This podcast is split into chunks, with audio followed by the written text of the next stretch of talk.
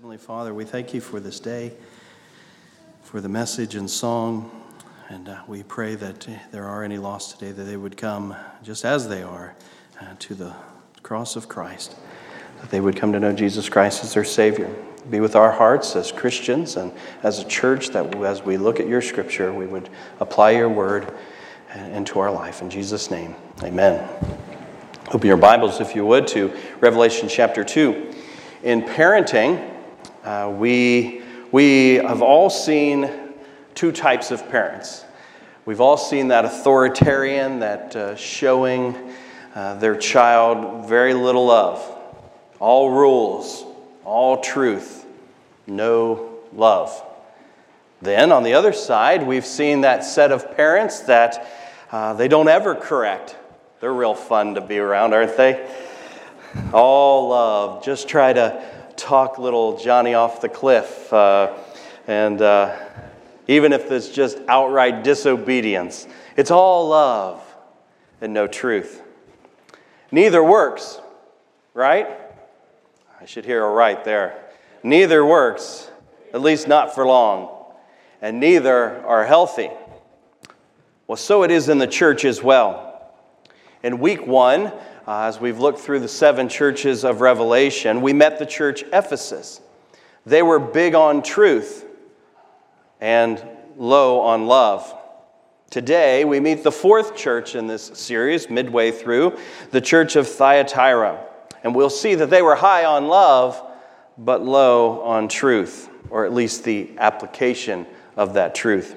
And it resulted in a compromised church, and Christ demanded action on them. Starting in verse 18 in Revelation chapter 2, we read, And unto the angel of the church in Thyatira write, These things saith the Son of God, who hath his eyes like unto a flame of fire and his feet are like fine brass. I know thy works, and charity, and service, and faith, and thy patience, and thy works, and the last to be more than the first. This is starting out very well. Now, notwithstanding, I have a few things against thee. Because thou sufferest that woman Jezebel, which calleth herself a prophetess, to teach and to seduce my servants, to commit fornication, and to eat sacri- things sacrificed unto idols. And I gave her space to repent of her fornication, and she repented not. Behold, I will cast her into a bed, and them that commit adultery with her in, into great tribulation, except they repent of their deeds. And I will kill her children with death, and all the churches shall know that I am he which searcheth the reins and hearts, and I will give unto every one of you according to your works.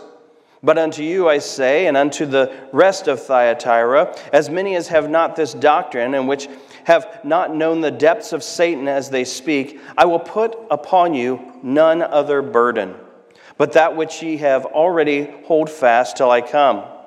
And he that overcometh and keepeth my words unto the end, to him will I give power over the nations and he shall rule them with a rod of iron, and the vessels of a, potter's, uh, of a potter shall they be broken to shivers, and even as I received of my Father. And I will give him the morning star. He that hath an ear, let him hear what the Spirit saith unto the churches. Now, today we're going to do sort of an overview of this because there, there is a lot of detail in here that we will not get to, but we want to see what is applicable to us today. We're at this halfway point through the seven churches. We're at church number four of these letters that uh, the Lord had the Apostle John send to these churches. Now, these are more than just letters to the specific churches. We all need to realize that. Because these churches were selected because they represent problems that Jesus, in his foreknowledge, knew would be in the churches throughout this age. So that's why we see these specific churches that we see that were selected. For instance, today's smallest church that we're going to look at in Thyatira, it is the smallest of all the cities that we will look at. Yet, Jesus speaks his nearly his hardest, uh, his harshest judgments on this church. And what do we learn from that? What shows us that Christ takes sin seriously. Sin in the church is a serious matter to God, no matter the size of that church. And he's speaking here to this church of Thyatira. Now, a quick look at this city. We've given a little sketch of who these different cities. Uh, I think it, it helps us in the understanding of what Jesus is saying to them. Uh, this Thyatira, it's midway between the city of Pergamus, which we talked about uh, last week, and the city of Sardis, which we'll talk about next week. Literally 40 miles between both of them. It sits right there in between them. Alexander the Great, he created this as a military outpost to guard Pergamus. It was meant to be a bump in the road to slow down an, an, an ongoing or an incoming invading army attacking the, the capital city of Pergamus. It was meant to be destroyed by oncoming military. Well, now we're in the Roman Empire. The city is still there city that was rich in agriculture. And they, they were known, they were the commercial hub of the Roman Empire for the wool industry. Okay, what do we need about that? What, what else do we learn about that? They, they were specifically the dyeing of that wool to different colors, known for the production of specifically purple. That, that uh, wealth comes with the, that color because it was so hard to find. Royalty is always associated with purple. In fact, they would harvest just one drop of this purple dye from a shellfish called the murex and from a root in that area called the madder root. We don't really care, but one pound of that ointment would cost a thousand days' wages. It's expensive stuff, all right? And this is, this is this city. If you remember to Acts chapter 16, verses four, verse 14, Paul has arrived in Europe. He's in the city of Philippi, and the very first convert that he sees in that city is Lydia, who is described as a seller of purple of the city of Thyatira. Purple was associated with the city, it was associated with wealth. And we're going to see here that there is a play on this the riches of the world corrupting the church of Thyatira. That's the link we're going to see here. So let's look at this church of Thyatira. First, we see the position in verses 18 and 19.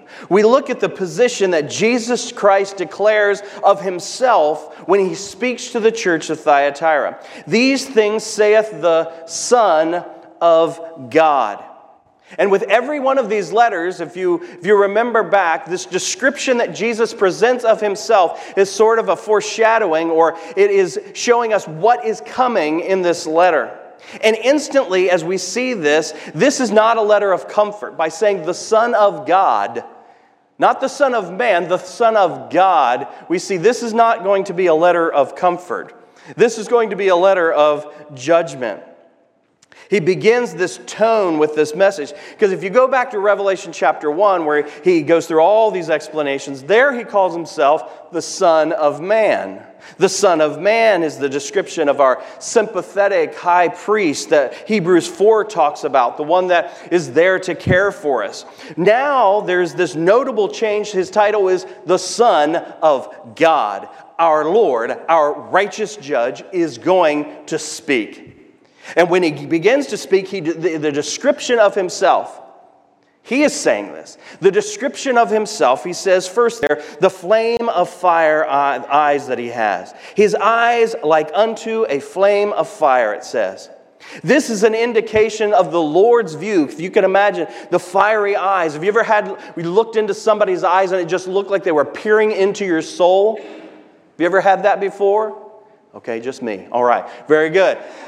Somebody's looking at you and you just want to pour out everything. Well, this is sort of that mentality where he, he is looking into this, the penetrating view of Jesus Christ. He can look through all of the charades that we are, have going on, on in our life, and He sees down to our heart and He sees into our motives. And He is God and He sees what is going on in our lives, both good and bad, and the life of our church as well. And he's speaking to them with this flame of fire in his eyes, and it also then describes him as having feet of fine brass. Now, this is the only time this term is used about Jesus Christ here in Revelation. But the feet of brass, brass always speaks of judgment. If you remember when we were talking about the sacrifices a month or so ago, and we talked about how they would go into the, the into the temple that the Israelites had. And each of the pieces of, a, of equipment or furniture in there were built out of specific types of metal. The majority of them, any of them that dealt directly with honoring and serving the Lord, were made out of gold. But there was one piece, and all of its furnishings that were made out, was made out of brass. And that was the altar, where the sacrifices were made, where judgment occurred. And brass is an indication of judgment here, speaking of that. 1 Peter 4:17 it makes sense that this would occur him speaking to the church because the Lord says for the time has come that judgment must begin at the house of God. And if it first begin with us what shall be what shall the end be of them that obey not the gospel of God? God always starts with judgment with us with his children he always starts here with us. So the Lord looks to the church, and we have we are to be the instrument. We are to be the witness for him around this world. And if we allow, if the Lord, if we allow sin in our life, the Lord takes that very seriously in his church. Because when we compromise our witness, he will not allow that to continue. Now, this is the, this is the picture he presents of himself. But then we get to verse 19. And verse 19 somewhat feels like a paradox to what he was just talking about. After describing himself with this vivid and powerful terms, he then commends them for the things that they had done. It shows us here that the Lord really does see everything. He sees both the things that need judged and the things that are being done by the faithful. It's not just one sided. Don't look at God as, as this somebody up there wanting to hit us on the head. That is not it at all. He loves us so much that He came and died on the cross for our sin. But He does see both sides of this, and He commends them for four things. He commends them for, first, their charity, this giving and vibrant love for each other in the church and for others, I'm sure, outside the church as well. He commends them for their service and their patience and their works. Now, here's the part that I find that's applicable for us today. Is look at the end of that verse. And he says, he ends it with this, and the last to be more than the first. This church was not a, just a group of, uh, just a flash in the pan with their faith. That's not who these people were. After their salvation, it wasn't they were doing some things great and then they, then they got cold and their devotion to the Lord and the church just waned away. That's not what we're seeing here. He commends them that what they were seeing now was better than what they were doing before. Jesus commends them for being fervent and active in their faith. And they were, a, they were more than when the church first started. They were a Second Peter 1 church that was adding to their faith, where it says, And beside this, giving all diligence, add to your faith virtue Add to your virtue knowledge. Add to your, and to your knowledge temperance, and to temperance patience, and patience godliness, and to godly, godliness brotherly kindness, and to brotherly kindness charity. For in these things, if the, for if these things be in you and abound, they make you that ye shall neither be barren nor unfruitful in the knowledge of our Lord and Savior, of our Lord Jesus Christ a church that was growing. They were adding to their faith. And I pray that that can be said of Friendship Baptist Church. You, me, us as a family, a body of believers. But as you see in that verse of 2 Peter, it tells us they were deliberately growing. It was intentional. They were adding these qualities of the Christian faith into, into their walk. The Holy Spirit was being allowed to work in their life. They were walking with the Lord can you say in your walk, can we say as a church in our walk that we are more now than we were when we started? Can you say you are farther along that path, growing in your walk more now than you were when you were first saved, or five years ago, or 10 years ago? Just because we reach a certain age and we might retire from our workplace doesn't mean that we retire from our walk with the Lord. Just because we, we graduate from high school and we're no longer in the youth ministry and we, we now go into the work world doesn't mean that we stop our, our Christian growth then. It doesn't matter what our age, we continue to grow. And I ask you this question can you say that? Now, put aside any fake humility here because it is your charity, your service, your patience, and works are more now. It's because God has been doing a work in you. You've surrendered your life to the Lord, and God is leading in your life. That's a wonderful thing. And that's what we all should be aiming for in our life. If you can't say that your walk is more now than when you started, it's time for you to surrender to the Lord. The Lord wants to be more than just your Savior. He wants to be more than just the, the, the, the opportunity to spend eternity with Him in heaven. He wants to be your Lord today. He wants to guide your life. He wants to lead your life. He wants to provide for your life. He wants to equip your life. All of those things as we follow Him as the Lord of our life.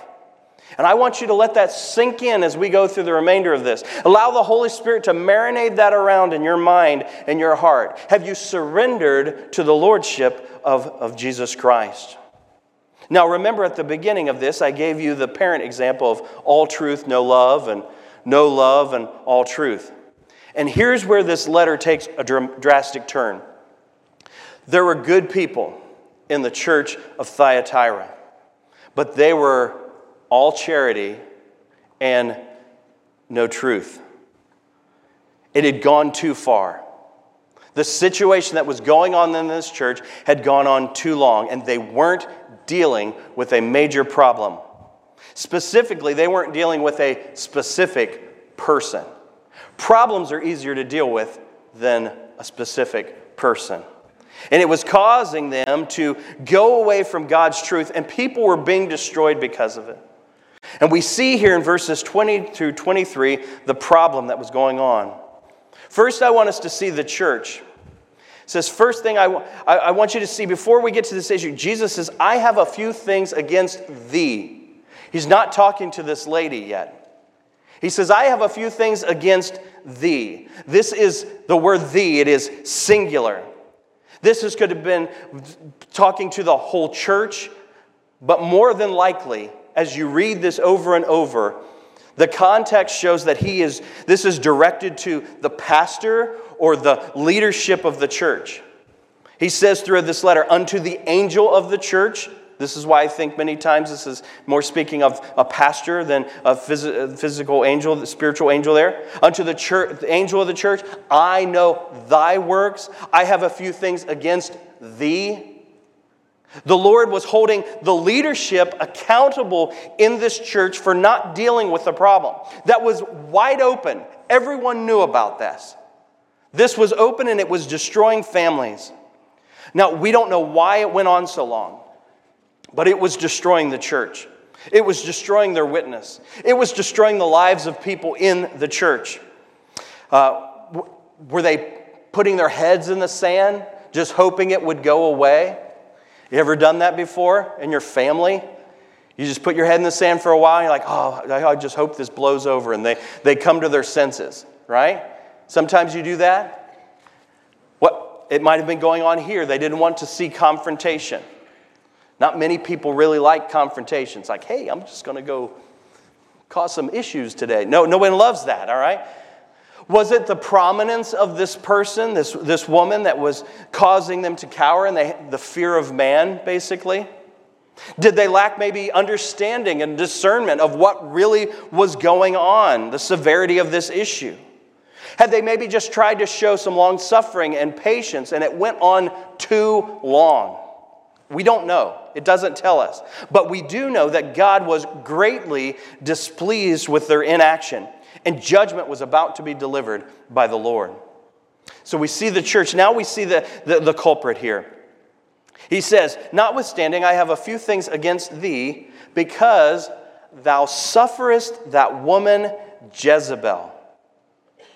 What's this description of her? Which calleth herself a prophetess, to teach and to seduce my servant to fornication and to eat things sacrificed to idols. Here is the crux of the problem a woman Jesus calls Jezebel. Now, this was probably not her real name. No one names their child that, all right? but it was an implication of what she was doing. Now, Jezebel in today's mindset is it's a bad connotation. We would agree, right? And it rightfully is that way. But it is not completely accurate to the biblical account of, of this woman. Queen Jezebel, we find in 1 Kings chapter 16, was a queen, the queen of the northern kingdom of Israel. This is, we're going back 1,500 years, all right? And there was the northern kingdom of Israel, the southern kingdom of Judah, and in the northern kingdom of, of Israel, uh, King Ahab, a wicked king, marries the princess of Tyre. And her name is Jezebel. And when she comes into the land and becomes the queen, when she comes in, she brings with her her pagan gods, Baal and Ashtaroth. And she gets the people to start to worship Baal and Ashtaroth. Now, what's the big deal? Because we're not supposed to have other gods. God is, God is the supreme God. There is no other God. These are all pagan gods, and God is very a jealous God. But more than that, Baal and Ashtaroth were pagan gods of fertility.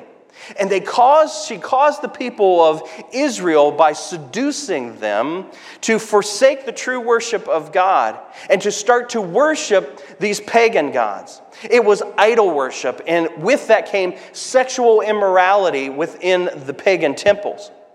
To the point where 1 Corinthians 16, 1 uh, Kings 16 33 says, And Ahab did more to provoke the Lord God of Israel to anger than all the kings of Israel that were before him. This was a serious matter. Jezebel is not just synonymous with um, immorality, she is synonymous with subtle corruption, with immorality and idolatry. And that's what Jesus is calling this woman in the church of Thyatira. This is the name the Lord gives this woman. She wasn't leading them in Baal worship, but she is now leading them in the similar type of immorality in the pagan temples of that day. And the indictment was there was fornication going on, and they were eating things sacrificed to idols. Now, Christians, brothers and sisters that are here, don't buy into the notion that sex is just some physical appetite that doesn't affect our life. It does. Throughout the Bible, we see the Lord warning, warning, be watchful, be careful, guard yourself. Proverbs chapter 6, verse 26, he says, For by the means of a whorish woman, a man is brought to a piece of bread, and the adulteress will hunt for the precious life. Can a man take fire into his bosom and his clothes not be burned? Can one go upon hot coals and his feet not be burned? So he that goeth to, into his neighbor's wife, whosoever toucheth her, shall not be innocent.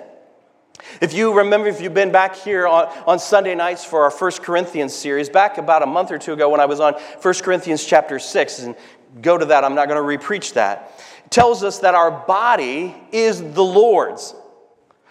And when we come together outside the bonds of marriage, however that might be, this is talking of adultery, fornication, but in any illicit sexual nature, and when we go, when we go outside of that in any form, we are joining our Lord to our sin.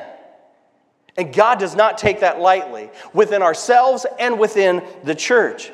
And this sin has lasting effects. We have to realize that, that this has a lasting effect in our lives. It is a sin that is not strictly outside. I stole something from somebody or I lied from something. But this is something that is on the inside working its way out.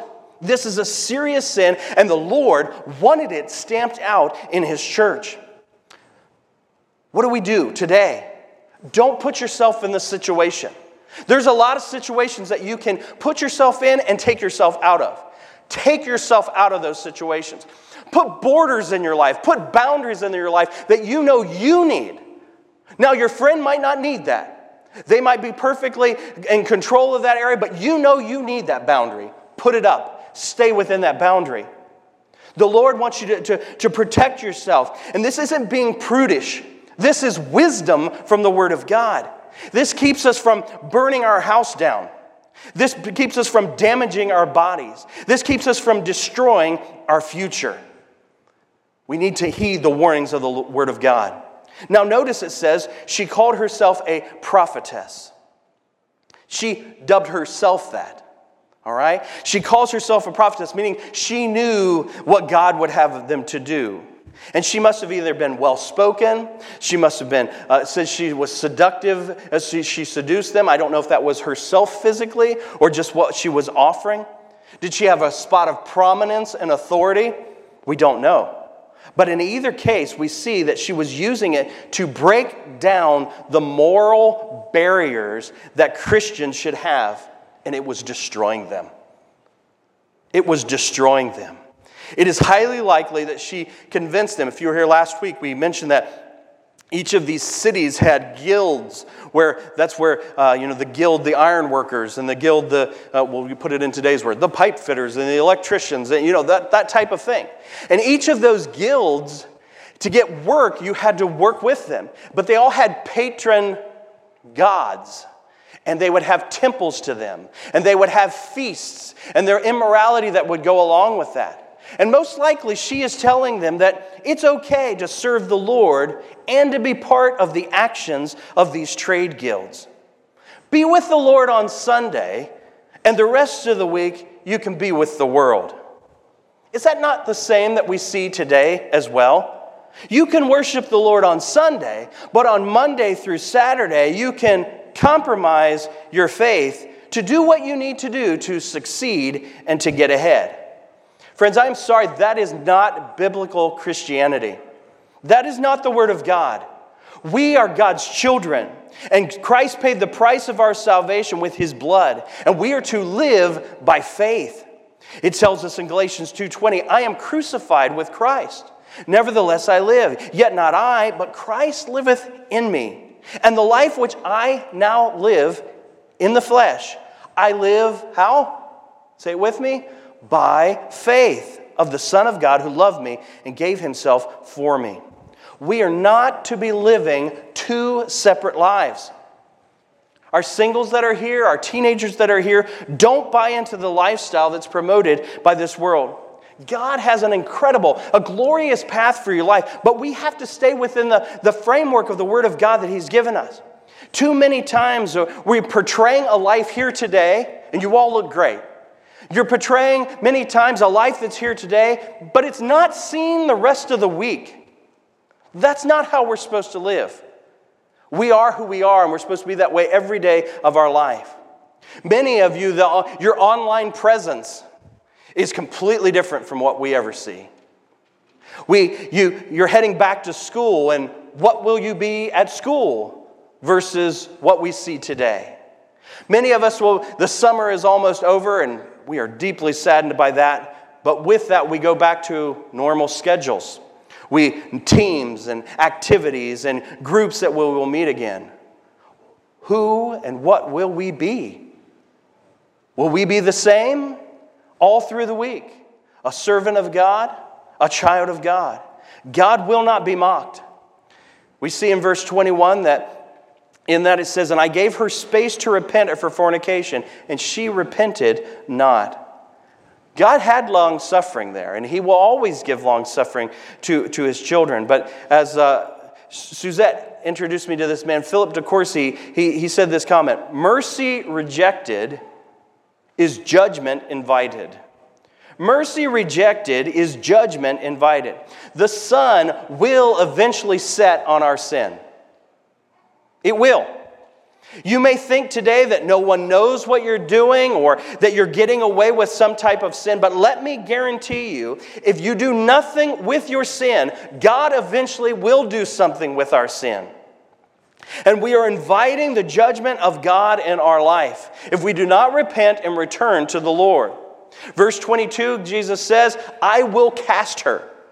Jesus is going to do that. I will pass this judgment. It is sure. And if you're a person that doesn't know Jesus Christ as your personal Savior, God has made a way of escape from your sin through Jesus Christ. Jesus Christ came and died on a cross as your substitute to take away your sin. For God so loved the world that he gave his only begotten Son, that whosoever, that means you, believeth in him, should not perish, but have everlasting life. To reject Jesus Christ is to remain in your sin, and you will pay the penalty for that sin. separated from a holy God for eternity. I encourage you today choose Jesus. Judgment is sure. But for us that are Christians, judgment is sure as well. Yes, your salvation, your standing with the Lord is secure. You will spend eternity with the Lord. But we are asking for the hand of chastisement on our life when, when, when we continue in our sin. Just as a, a, father corrects his child here on earth, our Lord, he corrects us as well with holy chastisement. He will correct us. And we see here in verse 22, I'm almost done. In verse 22, he says, Behold, I will cast her into a bed and we see here this sowing and reaping. We talked about this in Sunday school today. This, this principle of sowing and reaping. I will cast her into a bed, and they that commit adultery with her into great tribulation, except they repent of their deeds. She was causing others to commit fornication. We see this. So he's going to cast her into a bed of tribulation. If you sow immorality, you will reap the fruit of that sin. You will reap immorality. Sin has consequences. Do we believe that? I don't think many times we do. Sin has consequences, but righteousness has consequences as well. The Lord will forgive us when we, have, when we do come to Him to repent, but there will be fruit, there will be consequences of that that remain sometimes for a lifetime. If you sow disobedience and you sow rebellion in your younger years, you will reap the fruit of that. You will reap missed opportunities, trouble with the law. You will have uh, broken relationships because of that. If you sow immorality, you will reap a seared conscience, diseased, damaged homes, marriages that are broken, connection with your children.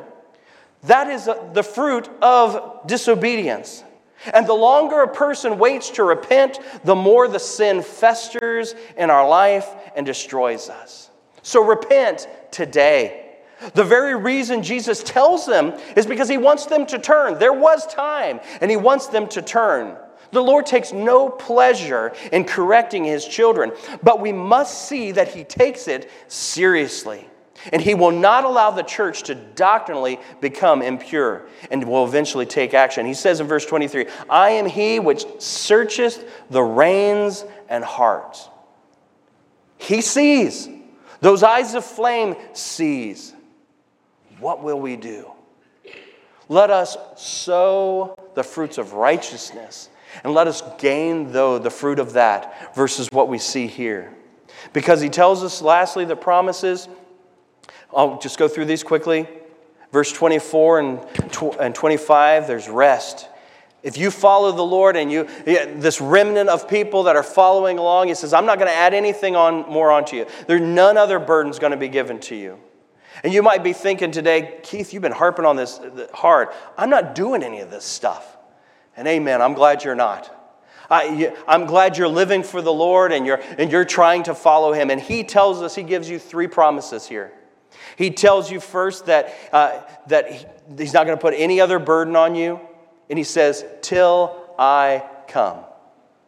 The first time he's promised the churches here that he's going to return. The Lord is going to return, and you are his child, and you are going to be with him. And he is going to give you a position of authority. Because he promises us then in verse 26 that we will rule with him. He says that we will reign with the Lord. Hold fast because you're going to reign with the Lord. There is coming a day during the Lord's reign that He will give you a place of authority, but that place of authority is rewarded due to your faithfulness. The more faithful, the more the reward of authority that He will give you in your life. But not just a rule, He is going to give Himself, the ruler. The very morning star is promised to us. Revelation 22 16 indicates that He is the bright and morning star. And Jesus Christ will be with you, and the, the one that is your Lord, and He is your Savior, and He is your high priest, and He is your advocate, and He is your King, and He will be there with you now. And you will reign with Him. And for eternity, you will be with the Lord that has cared for you so much that He died in your place. But He wants you to stay faithful.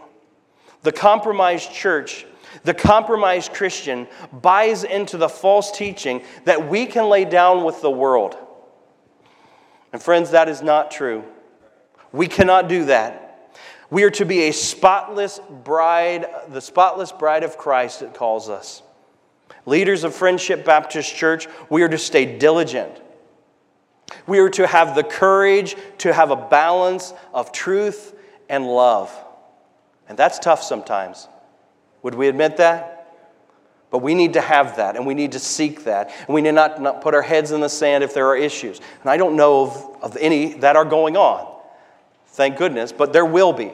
That's just the nature of life. And we need to handle that the way God would have us. And, church body of friendship, those that are here today, may you repent of sin quickly if that's a situation in your life. Surrender to the lordship of Christ and allow Him to guide your life. Let's pray. Dear gracious Heavenly Father, as we come to the end of this sermon today, I ask you if you have, uh, Holy Spirit's been speaking to someone, that you would encourage them to respond to you, that they would just not acknowledge what has been heard, but that they would respond in their heart and in their life. Draw them to you if they don't know Jesus Christ as their Savior, that they would repent of their sin, that they would come to Christ as their Savior. Be with us as Christians, this church body, that we would be who you would have us to be, that we would be allow you to be Lord of our life, Lord of our church, and that we would handle the situations you have for us. Be with us now, and in Jesus' name, amen.